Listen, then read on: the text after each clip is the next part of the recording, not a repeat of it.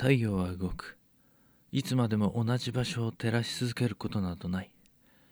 星も巡る。夜空を見上げることもなく、日々に追われていると、あの時見た星は今はどこにもない。1588年、演劇界の潮目が変わった。宮廷での影響力の最もあったパトロンの死によって、レスター博一座はちりぢりとなり、看板役者を失った女王一座は、その影響力を落としつつあった。そうやって時は巡り、影に入りつつある者もいれば、日が当たり始める者もいる。新オープンしたフィリップ・ヘンズローのローズ座は、サザークのみならず、ロンドンにおいてもその存在感を増した。もともとローズ座のあったサザーク地区は、演劇以外の娯楽で賑やかな場所だった。ロンドンの街、どこにでもあったが、サザークでも熊いじめや牛いじめは名物であり、これは演劇に並んで人気のあった娯楽の一つだった。ここで話はそれるが、動物いじめという娯楽は一体どんなものだったのだろうか。これを聞いてあなたと当時の人々の価値観の最も顕著な違いを示すかもしれない。苦しみもだえる動物を見て喜ぶのは仮想階級の人々だけではない。超厳格な教えのキリスト教の一派、ピューリタンは別として、ほとんど全ての人が動物の血を見ることを好んだ。代表的な動物いじめは、熊いじめ、牛いじめ、また金をかけて行われた統計などである。例えば、熊いじめはというと、ロンドンテムズ川南のサザーク、パリスガーデンでは日曜日も含めてほぼ毎日行われていた。熊いじめは1階席なら1ペニー、桟敷席なら2ペンス払えば見られる。熊は皮紐か鎖で引いてこられ、闘技場の中央に立つ杭につながれる。それから大きなイングリッシュマスティフ犬がけしかけられる。熊に殴られ、ひどい怪我を負わされてもマスティフは屈することなく熊に食いつく。最初の犬たちが疲れ果てたり、潰されて死んでしまうと、新しい犬が連れてこられ、また熊に襲いかかってゆく。だんだんと犬の数を増やしていき、ついに熊を圧倒してしまうまで続く。そうは言っても、熊は高価だから、通常は犬に殺させたりはしない。犬は死んでしまうことも多かったが。また、牛いじめも大層人気があった。熊同様、つながれた牛に数頭のマスティフ犬が放たれる。大牛の角で弾かれた犬は宙に舞う。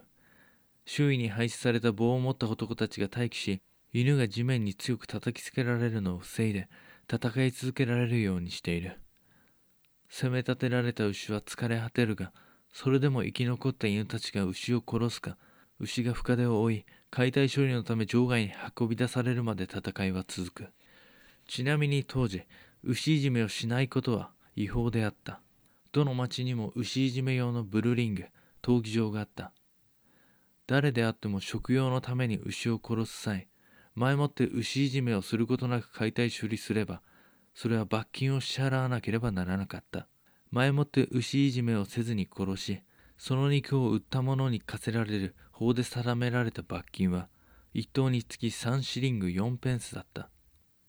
このように動物いじめは毎日のように行われ、ロンドンではありきたりな、でも馴染み深い娯楽であった。話を戻そう。またこの80年代の終わり頃、新しい劇場だけではなく、新進気鋭の詩人、役者、それの織りなす新しい舞台が登場した。ロンドン中で名声を高め、ネットという愛称で呼ばれるようになったエドワード・アレン。彼の率いる海軍大臣一座は、これからを担うような勢いを感じさせた。そしてそんな中、また新たなスタートを切ろうという一座があった。自身の劇団の変革を求めていたストレンジ教の一座である。レスター博一座の人気同期役者、ウィリアム・ケンプをはじめとして、トマス・ポープ、ジョージ・ブライアンはレスター博の死を機に、きっと紹介もあったのだろう。他のパトロンのもとへの移籍を決意した。また、亡きホートン氏出身の役者たちが世話になっていたサー・トマス・ヘスケスが同年亡くなった。彼が囲っていた役者たち、芝居を書いていた作家は一体どうなったのだろうか。彼らは互いにストレンジ教との関わりがあった。元レスター博一座の役者たちはストレンジ教の参加した催しで会うことがしばしばあったしストレンジ教お気に入りの一座でもあった。サー・トマス・ヘスケス氏は古くからストレンジ教のスタンリー家とは親交が深かった。そしてそんな彼らはストレンジ教一座に加わったのである。行く当てのなくなった役者だけではなくストレンジ教にとってもこれは舞い込んだチャンスであった。これからを担うような役者詩人たちが自身の劇団に集まりこれまでの見せ物中心の劇団から演劇団に変えることができる転機となったのだ。ストレンジ教は自身のロンドン進出に合わせて新生ストレンジ教一座のデビューは同じロンドンでと目論んだ。そしてロンドン中心部グレースチャーチストリートにある宿クロスキーイン鍵十字邸と呼べばよいだろうか。ここ新生一座のロンドン活動拠点と決めた。石畳の中庭に小さな舞台のあるいわゆるインヤードシアターだ。鍵十字邸は数年前にロンドン市内で演劇を行ってもよいという許可をもらったインヤードシアターの一つである。劇場のようなサイズではないがもともと客入りもあった鍵十字邸果たしてストレンジ教一座はこの時のロンドンでうまく潮流に乗り成功を収めることができるのだろうか。さて1580年代も終わる今この頃のロンドンで一番熱い舞台は何か。そう聞かれたら演劇好きの人々は何と答えるだろうか。新しいものに敏感な彼らは口を揃えてあげるだろう。クリストファー・マーローのタンバレイン大王であると。繰り返しはなるがエリザベス朝演劇はいくつかのターニングポイントごとに変革された。レスター博一座のジェームス・バーベッジをはじめとした劇場建設。彼らの見せ物専用の独立した場所を運営することから始まった。芝居は小さな宿の中庭や店の前ではなく専用の場所で披露し客もそこに通うという習慣と文化を作った。その後1583年女王陛下のしもべとして作られたクイーンズメン。女王一座。彼らの演劇スタイル芝居の形は以後10年以上エリザベス朝演劇の性格を決定した。彼らはまだ基盤の脆弱なプロテスタンティズムを強固なものにしスペインに代表される外国の脅威に対抗するため愛国心を鼓舞するため年代記に題材を取った歴史劇をレパートリーの中心に据えた。これは枢密院の完成プロパガンダの目的にあった簡素で実直で飾らぬ物語性の強いものであった。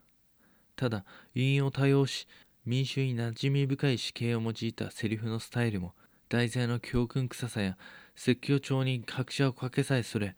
実際どの芝居も根底のテーマは同じで雰囲気もあり方も似通っていた。次第にエキサイティングなアクションとロマンス色を求める観客を満足させるものではなくなっていった。マンネリと停滞の空気に支配されつつあった。演劇界のこんな時トマス・キッドのスペインの悲劇が大当たりしたのも当然であれ宗教的道徳教訓などない。本来人の心感情内面に物語のテーマを置いた作品。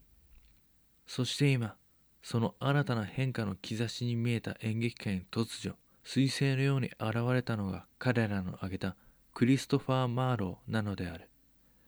彼の作品はスペインの悲劇をさらに情熱的にエキサイティングにしたようなものであった。どんな非道徳的な行為も手段も結果として大きな目的の達成増進という結果を得られるのなら許されるといったマキアベリ的無神論的な超人思考の奔放さを表現した作品である。そこにあるのはプロパガンダや教訓などではない。ほとばしる人間の欲と知である。クリストファー・マーロの処女作タンバレイン大王内容は14世紀後半。中世アジアを代表する軍事的天才と評価され中央アジアから南アジアにかけてかつてのモンゴル帝国の半分に匹敵する帝国を建設したティムール。彼の生涯を創作のもとにした話である。一回の羊飼いから大王へと上り詰めた男の悪ことない権力欲を壮大な物語で書き上げた。今までの舞台になかった規模の大軍が激突する様を表現しようと挑戦した。